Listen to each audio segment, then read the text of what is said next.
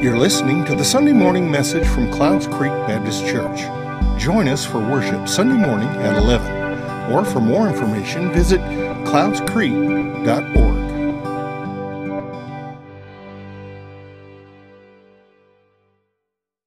Good morning. I, uh, I, I prayed this week and I told God, I said, look, I'm great with snow, but let's not have it on a Sunday again. Um, and thankfully, he brought it on, on Friday. Did, you who, did anybody else get snow?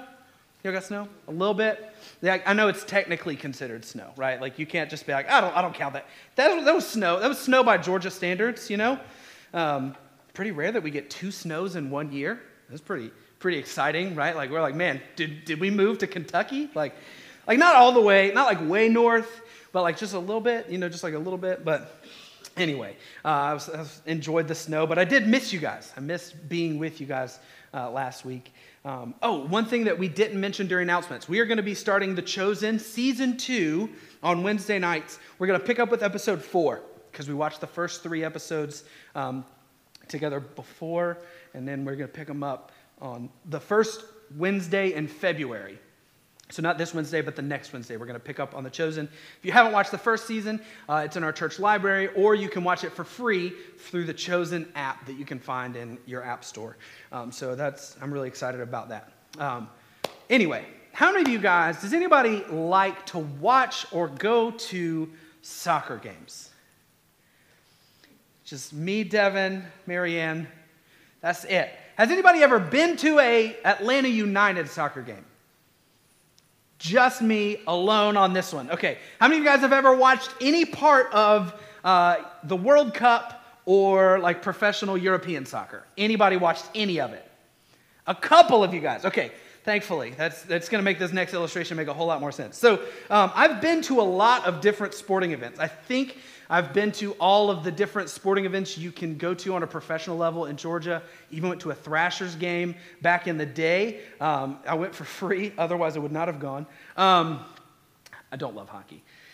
So, I've been to a lot of professional sports environments with varying degrees of awesome, right? If you've ever been to a Georgia game, you know it's really exciting. Like one side chants Georgia, the other side chants Bulldogs. That's cool. But for most of the game, you're just kind of sitting there, right?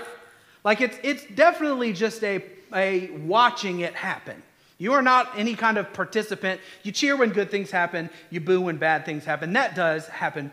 But in European soccer, in um, international soccer, in Atlanta United especially, soccer, and just fun fact Atlanta United has five of the top 10 most attended soccer games in history. So if you're wondering if Atlanta United is a big deal, they're a pretty big deal. What's so cool about soccer games is you're never quiet.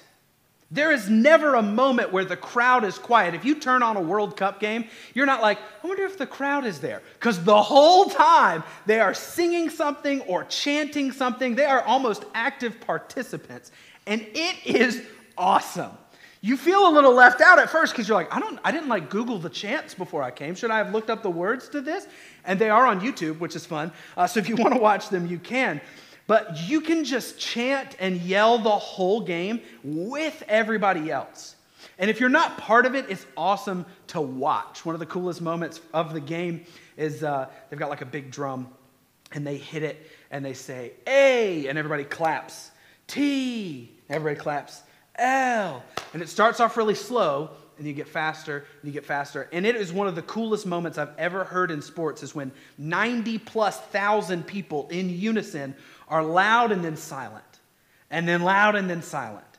I say all that to say that there is such a feeling of unity at these soccer games that if you are not a part of it, your thought is, I want to be, I gotta, I gotta look up the words to these chants. I want to be a part of this.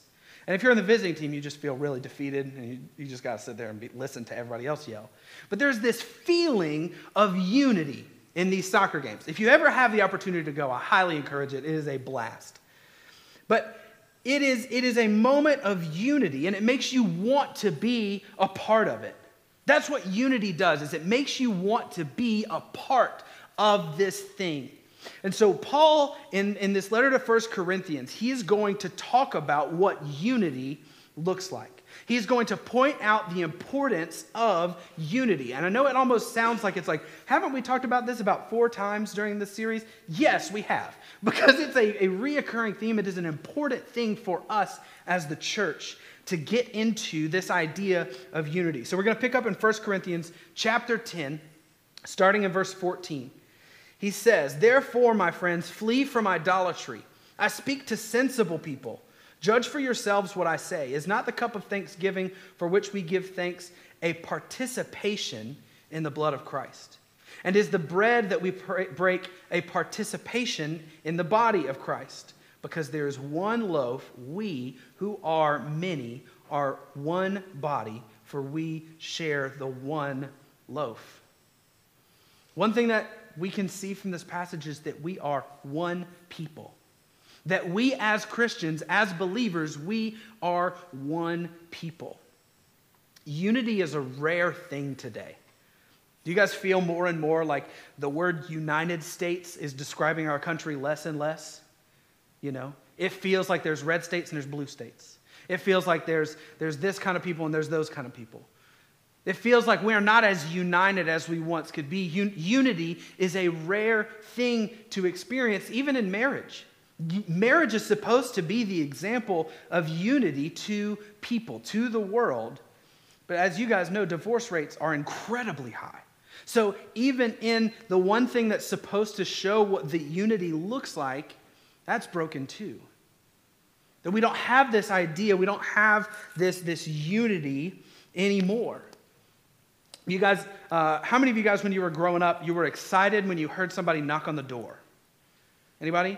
You're like, we got, we've got company coming. Anybody? Just three of us. Nobody else. I find that really hard to believe. You guys have always just like ducked and hidden. Like, I think that's because that's what we do now, right? Like, you hear somebody at the door and you're like, stop, get down. Nobody's home. Nobody's home. Nobody's home. We're not answering the door. It's probably just Amazon anyway. We don't have to worry about it. But we've had, we have this kind of like siloed mentality that even in that, there's not a sense of unity amongst us as other people. We're like, please, I don't want anybody else at my house. Please don't come in my house. This is my space. I don't need, unless you've like done a lot of preparation. You're like, okay, now we can host and have people come over, right? Even that, I think, has shown the, the lack of unity that we have as humans at this point. That it's like, I would rather just be by myself. We have become much more tribal. We've become much more tribal. That's a big word. I don't know if you've heard people use this word, but it's, it's kind of gaining momentum. It's a word that people use more often. And, and tribalism is, is a group of people who have the same beliefs, values, views. Um, so the, the same people, it's like, hey, I don't have to deal with people who disagree with me. And in reality, what happens in tribalism is you see anybody who is outside of this group, who has any kind of different view, as the enemy and we start to push people who are not a part of our tribe away. Does that start to sound familiar? Does that sound like our world today? That it's like I have this group of people that I, I agree with. We all see the world the same. We all do things. And anybody who does not is, is other. And I'm going to push them away. And sometimes that pushing away can be more intense than in other situations. But I have a, one of my favorite Christian rappers. His name is Andy Mineo. He has a song in which he says, We'd rather have a tribe than unity, so you and me divide. And that's what's happened. Is we would rather belong to a small group of people than feel like maybe we don't belong. We would rather feel like, hey, I've got this group of people, we all act and think and see and feel the same way. And it doesn't really matter. I don't really, I'm not trying to be with other people because I have my, my people. That's not what we're called to as believers. We're not called to live lives that are full of division. We're not called because unity is hard. Tribalism is super easy. That's like the easiest thing we can do. It's, what Jesus says is like, dude, you got to love your enemies because loving the people who are just like you, even pagans can do that. Like, you don't need God's love to love people who think and act just like you. Unity takes work, unity is hard. Instead of looking for unity, what's happened is we have become entrenched in division. Oftentimes, when someone believes differently than we do, we resort to argument, we resort to judgment instead of curiosity. We don't just ask, hey, well, why do you think that? You know, like that, that's such a, a foreign concept to just say, okay, well, I disagree with you, but I would love to know why. And I would love to know why you think that. Because most of the time our thought is, how could you think that? Isn't that our thought? That it's like, how, how could you think that? Instead of trying to understand and say, well, let, I want to know what, what makes you think that. I'm genuinely curious and no place of judgment, but I want to understand this thought process better instead of just pushing people away. And it's infiltrated the walls of the church. It's infiltrated the walls of the church. You can even see it in just denominations, right? Denominations all spur from disagreements. We have to remember that the Methodists, the Lutherans, the Anglicans, the Pentecostal, other denominations, they're not our rivals. We're not trying to be a bigger church than the Methodist church down the street. We're not trying to be a bigger church than the Lutheran church across town. We're on the same team, worshiping the same God. We should be unified. We have political tribes, we have thoughts on, on COVID that divide people, and we have to stop looking for things we disagree on and focus up on the things that bring us back together, that we are one people. I love that, that concept that Paul talks about that he says is not the cup of thanksgiving for we for which we give a, uh, thanks a participation in the blood of Christ. We are participating together. These are our brothers and sisters. And what's happened is that we've focused on these peripheral issues because at the end of the day, it, it, doesn't really matter who you vote for. It doesn't really matter your thoughts on COVID. It doesn't matter your favorite team. It doesn't matter if you think creation happened in six literal days or in 600,000 years. None of that matters. What matters is that we were all and we are all sinners, and there is one God who sent his one Son to save us from our sin. He was raised from the dead three days later. That's what matters. Can I get some kind of amen? That's what matters. Romans chapter 10. This is Paul's exclam- uh, explanation on salvation. He says, If you declare with your mouth Jesus is Lord and believe in your heart that God raised him from the dead, you will be saved. For it is with your heart that you believe and are justified, and it is with your mouth that you profess your faith and are saved. As scripture says, anyone who believes in him will never be put to shame. That's all it takes. That's all it takes. And we love to put different qualifiers on it. And I have some, some bad news for you this morning. You are wrong about some of the things in the Bible. You are wrong. I am wrong about some of the things in the Bible. And I'm not saying that we that it's like, oh man, well, we should question everything. I mean, we probably should a little bit.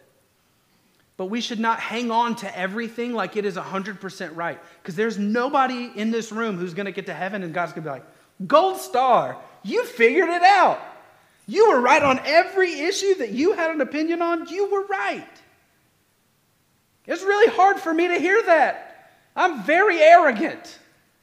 I think I'm right about everything. Anybody else? Just me and Molly. Just me and Molly.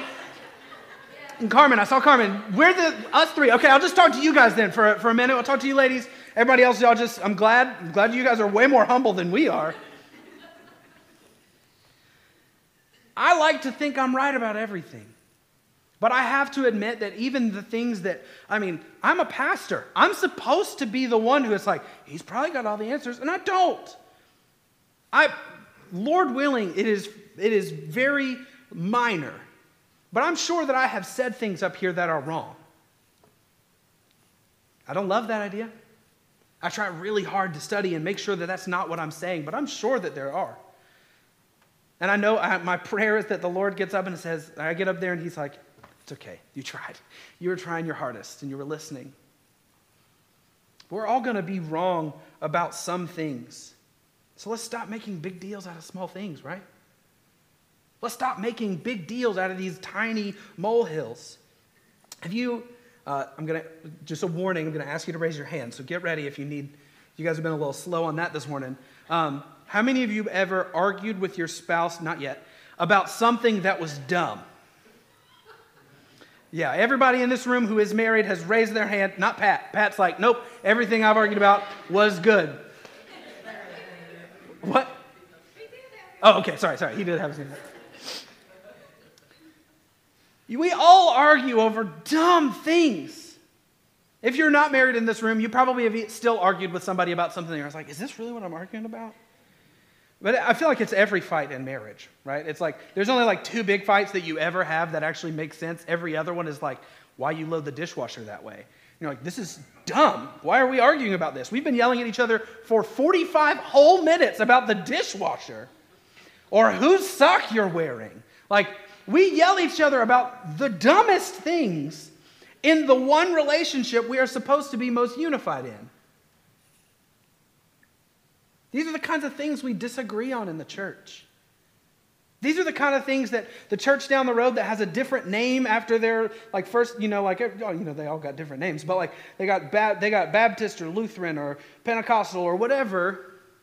All these things that we've disagreed on that have split churches are these arguing over how to load the dishwasher of spirituality. We are fighting over things that do not matter. And Paul is telling this to the church at Corinth. He's like, listen, you guys are you guys are straying off into the weeds and you're going to get stuck there. And that's what happens. Is that churches get focused on things and you get focused on the wrong thing, the wrong idea, you wander off and then you get stuck. They get stuck. They get stuck divided instead of finding their way back to the main point and to making sure we're focused and centered on the gospel. I have a freeing realization for all of you this morning. And it's something I have to tell myself. It's something that I have learned in the past five years. It is not your job to figure out who is going to heaven. It is not your job to determine whether someone is going to heaven or not. Praise God. I would be terrible at that job. But so often, so often, I've spent years of my life thinking, man, that person's not saved because they disagree on some how to load the dishwasher issue.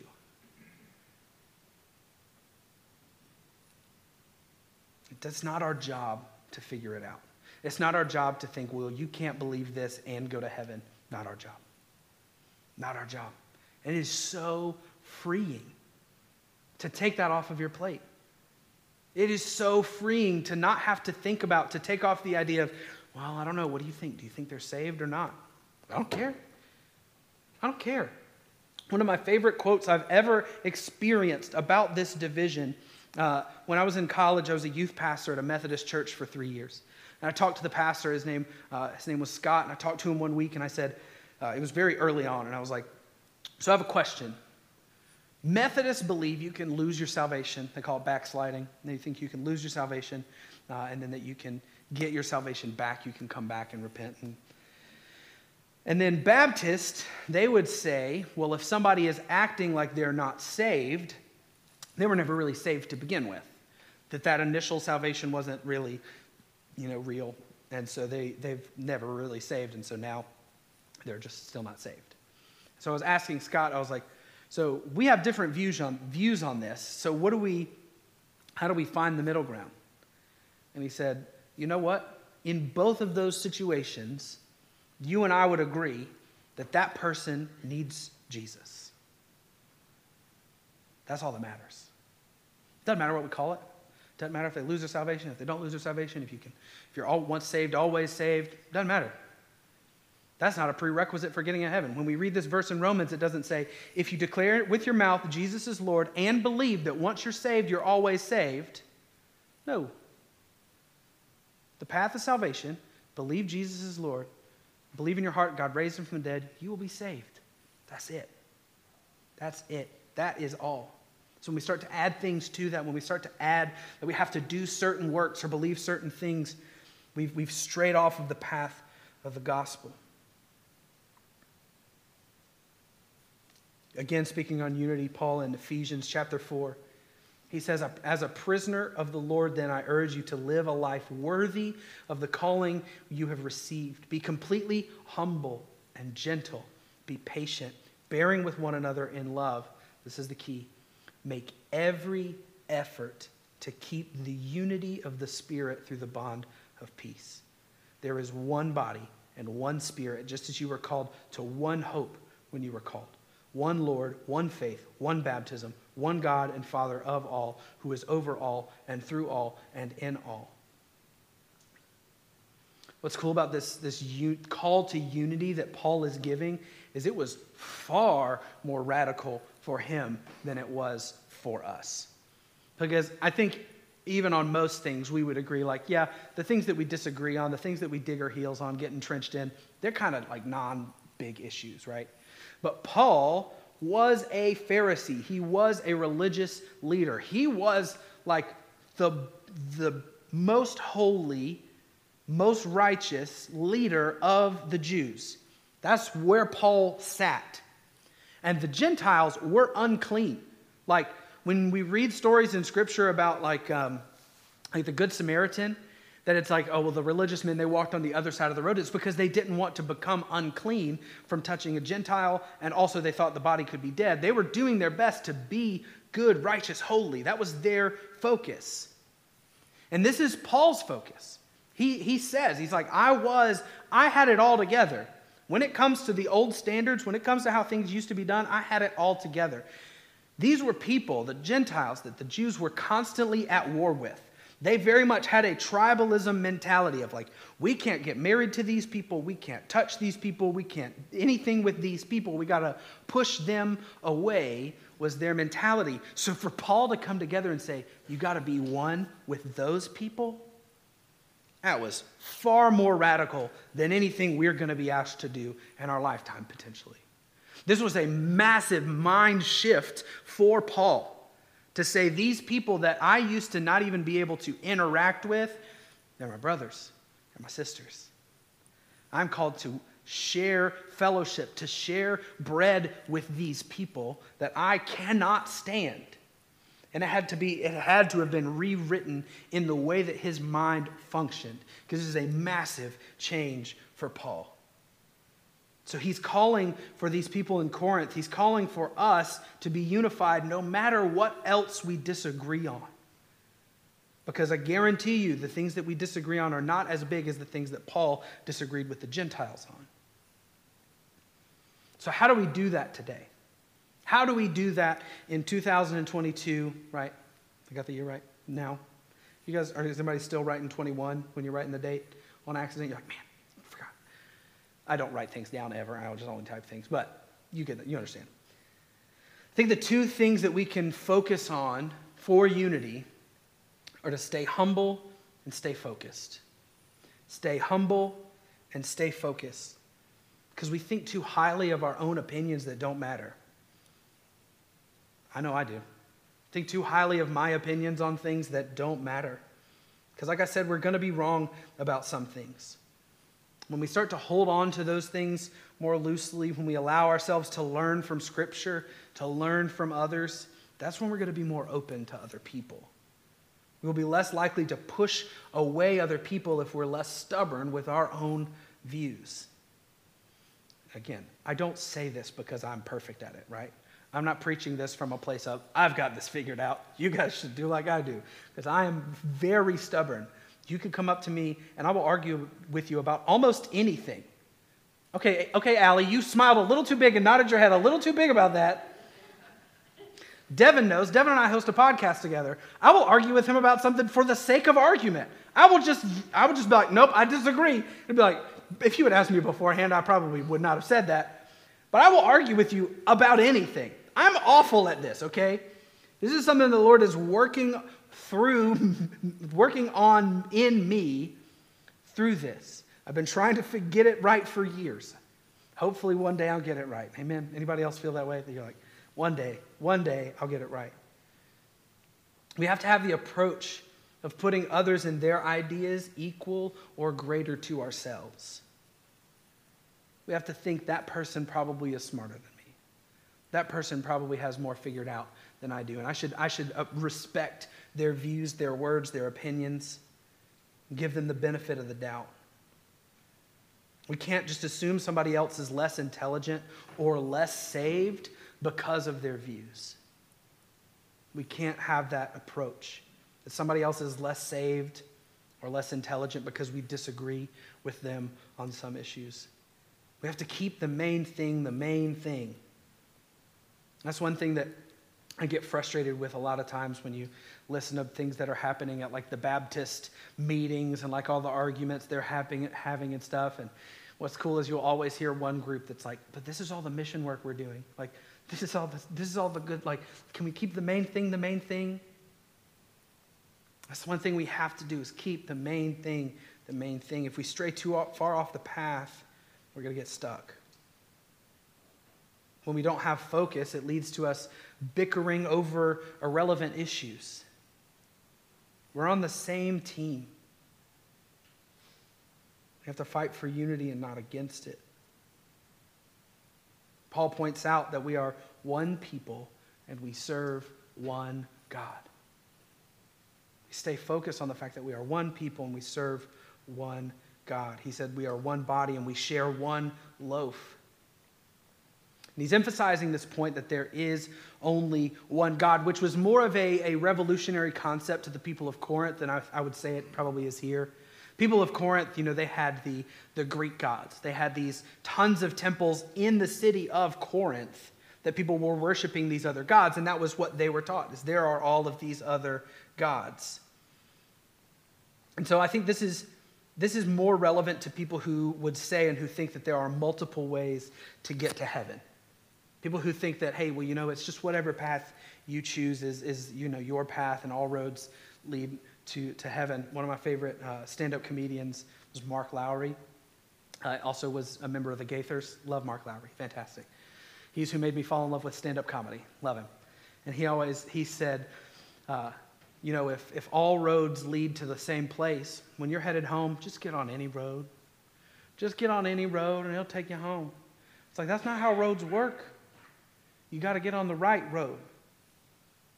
I don't, I don't think this is an issue that we have as much. Uh, I'm not saying that it's not at all, but I think for the most part in the South, we don't really have this issue. I think if you were to just walk up to anybody in the grocery store and say, How many gods are there? Most people in the South would probably say, One. Now, whether or not they know him and have a relationship with him, probably not. But it is something that we have been taught. I'm a big fan of the Marvel movies. Anybody else like the Marvel movies? Captain America, Iron Man? Love them. Love them. I see all of them. I think I've seen all of them in theaters. Love them. In one of them, uh, I don't remember which one it was. I think it was Captain America Civil War. He sees um, Loki, who is like a, a, god from a different planet, right? And uh, he says that, and Captain America says, Where I come from, there's only one God, and I'm pretty sure he doesn't dress like that.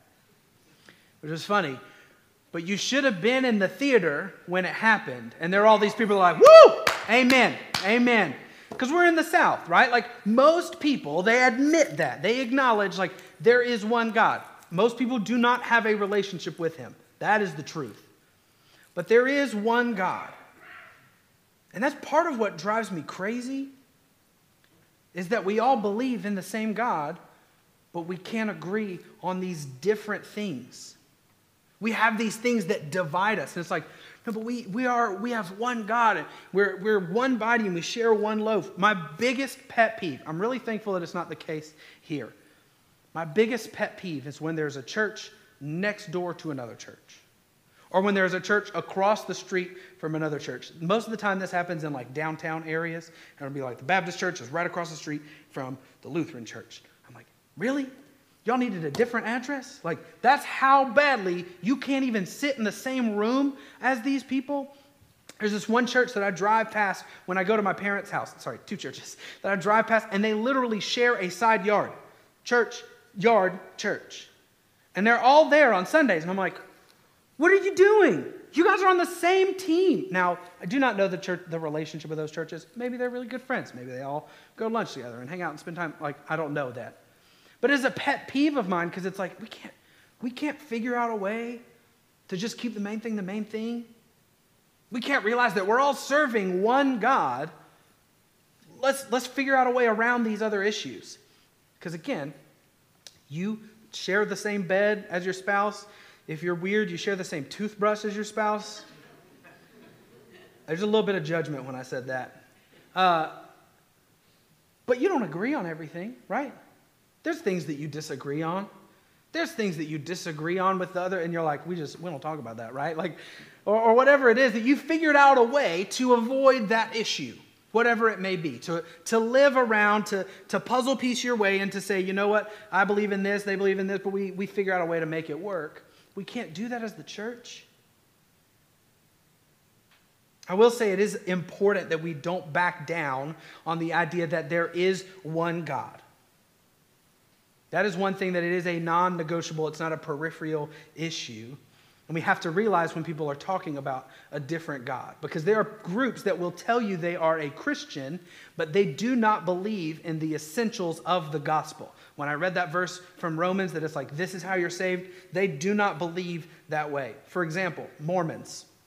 Mormons don't believe that there is only one God. They think God is just a God, and that if you live on this earth and live a good life, that eventually you will become the God of your own universe, your own world.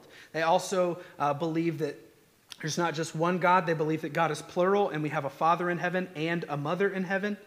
Uh, they do not believe that Jesus is God, which is an essential belief of the gospel. They have strayed from the gospel. They have abandoned the foundational truths that is the gospel. Similarly, Jehovah's Witnesses believe that Jesus is not actually the Son of God. They believe that he was the archangel Michael until he came to earth and then he became Jesus. They also deny that Jesus is God, and they deny that he was physically resurrected from the dead. Again, these are things that are essential beliefs. And, and I say that because it is important for us to know that although it's not our job to figure out who is saved or who is not, it is important to draw a hard line of what is worship of our God and what is a false religion. We have to know who we can have unity with. We cannot have unity with those groups. We cannot have unity with people of Islam or Hinduism or Judaism. We cannot have the same type of unity, or we're not called to the same type of unity. We are as the church. Just like I talked earlier about these soccer games and these soccer fans. You sit in the same stadium, you sing the same songs, you're cheering for the same team they're not going to be able to, to be co fans with fans of other teams. If you go over to Europe, there are literally groups that follow the teams around and they fight each other and kill each other before and after the games. That is a reality of what happens in Europe, that there are these fans that are so dedicated, they will literally kill members of other fans of other teams.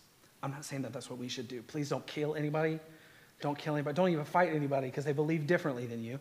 That's not what I'm saying either. I'm just pointing out that we have to believe when we say there is one God, we have to all be talking about the same God. To experience unity, we have to make sure we're talking about the same God. And we can believe there is one God and disagree on these little things. Jesus says in, uh, in John chapter 14, it says, Jesus answered, I am the way and the truth and the life no one comes to the Father except through me. It's a hard thing to, to grasp. It's a, sometimes it can be a hard truth. That it's like there's these other people who are trying their best and they're not going to get there. Jesus says he is the only way, that there is only one God, and that's what unites us. Imagine how cool it's going to be when we get to the point that we all grasp that we're on the same team working towards the same goal. And we're unified in Jesus because of that. And I say, how cool is it going to be? Because I truly believe it will happen. I have to believe that we will work past these issues as the church and we will say, we are the church. We are not the Baptist church. We are not the Methodist church. We are not the Lutheran church. We are the church. Last time we met, I talked about how um, the enemy does not need to attack the church in America from outside the church. It that does, he doesn't even have to do that. He's doing it inside the church. He has divided us inside the church. I, I truly, I do not, I don't think that it's, it's a thing. I could be wrong because I've never been there. But in these countries where they're being killed for being Christians, when they meet in secret because it is illegal to practice Christianity. They just want to study a Bible when owning a Bible could get them killed. I highly doubt that they're like, here come the Methodists. I highly doubt that they're like, those people are not saved. Did you see what they were wearing in church? I don't think that they have those divisions. And it might be what it takes here. But so far, the enemy has been successful in, in keeping the church down by just keeping us divided, having us disagree over how we load the dishwasher. That's what the enemy has done, and we have, I truly believe that we will experience that unity together where we are one church. And even though we, we probably all agree that there is one God, many of us attempt to serve more than one master. Paul continues in 1 Corinthians chapter 10, picking up at verse 18. He says, Consider all the people of Israel. Do not those who eat the sacrifices participate in the altar? Do I mean that the food sacrificed to an idol is anything, or that an idol is anything? No. But the sacrifices of pagans are offered to demons, not to God. And I do not want you to be participants with demons. You cannot drink the cup of the Lord and the cup of the demons of demons too. You cannot have a part in both the Lord's table and the table of demons. Are we trying to arouse the Lord's jealousy? Are we stronger than he? Part of what he's communicating to the, the people of Corinth is that it's like, listen, we're trying to be one people serving one God. That's the goal. And you guys are one person trying to serve two different kingdoms. You can't do that. You cannot live in a way that says God is the only and one true God and also participate in worship to another one. I'll ask you this question Can you be a Georgia fan and a Florida fan? No. You cannot. I, I say that. I mean, for, for, what is there? Is there 10 weeks? 10 weeks in the college football season? 12? 12 weeks? For 11 weeks, you can be both a Georgia and a Florida fan. But when it comes to Halloween weekend, you cannot be both a Georgia fan and a Florida fan. Because one of those teams is going to have to lose. One of those teams is going to beat the other one. Go, dogs. And so, what happens though is that we spiritually, we cannot serve two masters. We can't say, I follow God and try to do these other things. In Matthew, Jesus is actually talking about money. And he tells us that we shouldn't focus on building up earthly treasures, but treasures in heaven. And then he says this in, in Matthew chapter 6. He says, No one can serve two masters. Either you will hate one and love the other, or you will be devoted to one and despise the other. You cannot serve both God and money. So when Paul talks in 1 Corinthians and he, he's, he's explaining to them you can't worship more than one God, he's echoing Jesus, saying you cannot serve two masters. You cannot have God be your master and money be your master. You cannot serve two masters. It's impossible because they're going to pull you in different directions, especially when they have two completely different goals. Because the kingdoms of this world are self focused. They're focused on how can I look good? How can I make more money? How can I have more power? How can I be more loved? How can I uh, provide better? How can I do whatever it may be? It's all me focused. But when we talk about the kingdom of God, it is completely other focused. How can I serve others? How can I put God first? How can I love my neighbor? It is focused on how can I do something for other people. And so when you're trying to serve that and anything else in this world, it's going to be pulling you in two opposite directions. It's not like, oh, well, I mean, even in the analogy I use, like Georgia and Florida, both, they're, they're both in the SEC. They're both, they're very similar. So for the most part, like it's not too difficult to be both of those things. And there's just like a one time that is like, ah, oh, we can't really do both. But when it comes to serving two masters spiritually, these are things headed in opposite directions. Yeah, so it's way harder than trying to be a Georgia fan and a Florida fan. If that don't ring true home to y'all, I don't know what will. It's harder than that to try to serve two masters and think, you know what, well, I can build up my own kingdom and I can I can do the things that I want to do and also like serve the Lord a little bit and like go to church when I want to and kind of be involved and uh, you know read my Bible occasionally and, and I can do all of this and I can do that but mostly I'm also uh, you know trying to build up my 401k and I'm not like I'll give to the church like a little bit and I'll help those in need like when it's easy, but for the most part, like I'm trying to take care of me and my family, and I'm trying to do this. Like, these are two different kingdoms. You can't do both and do either one well. Because we're not called to do that. We're called to serve the one God, our one master. We must be careful that we're not trying to be a Christian just as much as it doesn't conflict with something else in our life. It's like, oh, I'll, I'll do all the things. I want to follow God. I want to be more like Him uh, as long as it's really easy. As long as like it doesn't, you know, I've got this other thing, my, this like thing I'm trying to do over here, and as long as it doesn't like interfere with these thoughts and beliefs, I'll, I'll, I'll follow up until that point. We cannot have culture be our master and God be our master. We have to fully surrender to God and defend against other things, other kingdoms that are trying to vie for our heart, our attention, our money, our talents, our time. We have to guard against those things and say, I serve one master. Because there are those things that are other, that's what creates division. When we're all focused, if we were all focused on serving one master, those other things that create division, they don't matter. When you are at the football stadium cheering for your team, you're not thinking, man, I wonder if that guy on the other side of the stadium, I wonder if he disagrees with me on who should be the starting quarterback. You don't care.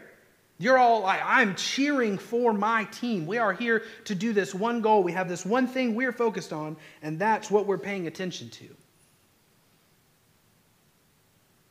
we start to realize that we only have the one mission, and we lay down all of our other pursuits for the sake of the gospel, for the sake of serving the one and building up the one kingdom, that is when we're going to have unity. That is when we are going to experience the love for people that disagree with us because it doesn't matter.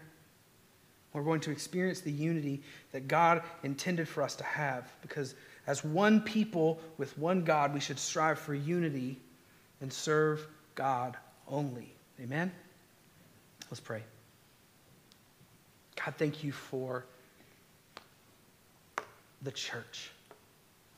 God, thank you for, um, for these people that you have entrusted the ministry of the gospel with. And that we don't always get it right. And God, I pray that you would help us to, to learn how to have unity. That you would help us to overcome the work that the, the enemy has done, the work that Satan has done in the United States of dividing the church. And that you would help us to find ways to keep the main thing the main thing. And say, This is my brother. I don't care what you believe about these other issues because we have the same mission. We're all fighting for the same purpose. You would help us to focus so much on the mission that would help the other things to just kind of fade into the background because we are devoted to being people who love God with all of our heart, with all of our soul, with all of our mind, with all of our strength, and that we are trying to love our neighbor as ourself. That we are going to the ends of the earth to share the gospel. Starting in our, our own circles, our own local areas, going to the ends of the earth. And we would remember that that is our focus. And God, that you would protect us, help us distinguish when we are attempting to serve two masters, when we are trying to build up our own kingdom, and also on the side, uh, do the things we think we're supposed to do for you. And God, you would just help us to say, no, I will only serve one master. There is one God, and we are one people. God, I pray for unity. I pray that you would start it with us. That we would love our brothers and sisters in Christ in a way that unifies us. It says, I don't care about your, these other things because we're on one mission. Let us be humble and let us stay focused. It's in Jesus' name we pray. Amen.